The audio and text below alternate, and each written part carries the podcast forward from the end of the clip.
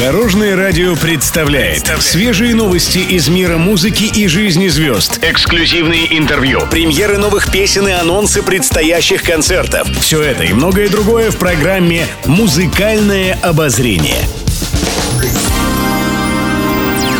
Добрый день. В студии Алена Арсентьева, и это программа «Музыкальное обозрение» на Дорожном радио.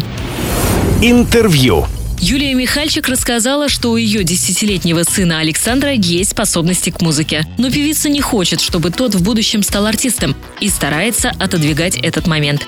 Ребенок же уже изъявил желание быть певцом. Однако Михальчик готова поддержать его начинание лишь в том случае, если у него будут выдающиеся способности. Об этом артистка рассказала в недавнем интервью с телеведущей Яной Чуриковой. Исполнительница пояснила, что Александр идеально интонирует и обладает развитым чувством ритма, но при этом он слишком ленив. Также певица поделилась своими творческими планами. Она отметила, что сейчас грандиозных карьерных намерений у нее нет. «Я хочу жить в свое удовольствие», — сообщила Михальчик девочек. По ее признанию, она больше не хочет волноваться о том, понравится ее творчество публике или нет.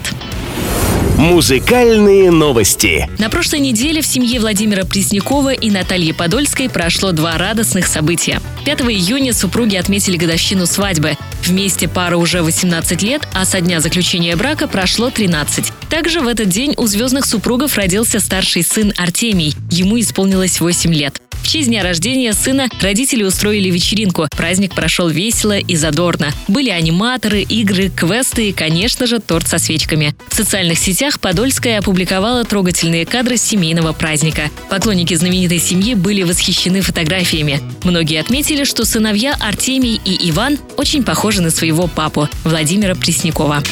Еще больше интересных музыкальных новостей завтра в это же время на Дорожном радио. С вами была Алена Арсентьева. До новых встреч в эфире. Будьте в курсе всех музыкальных событий. Слушайте «Музыкальное обозрение» каждый день в 15.30 только на Дорожном радио.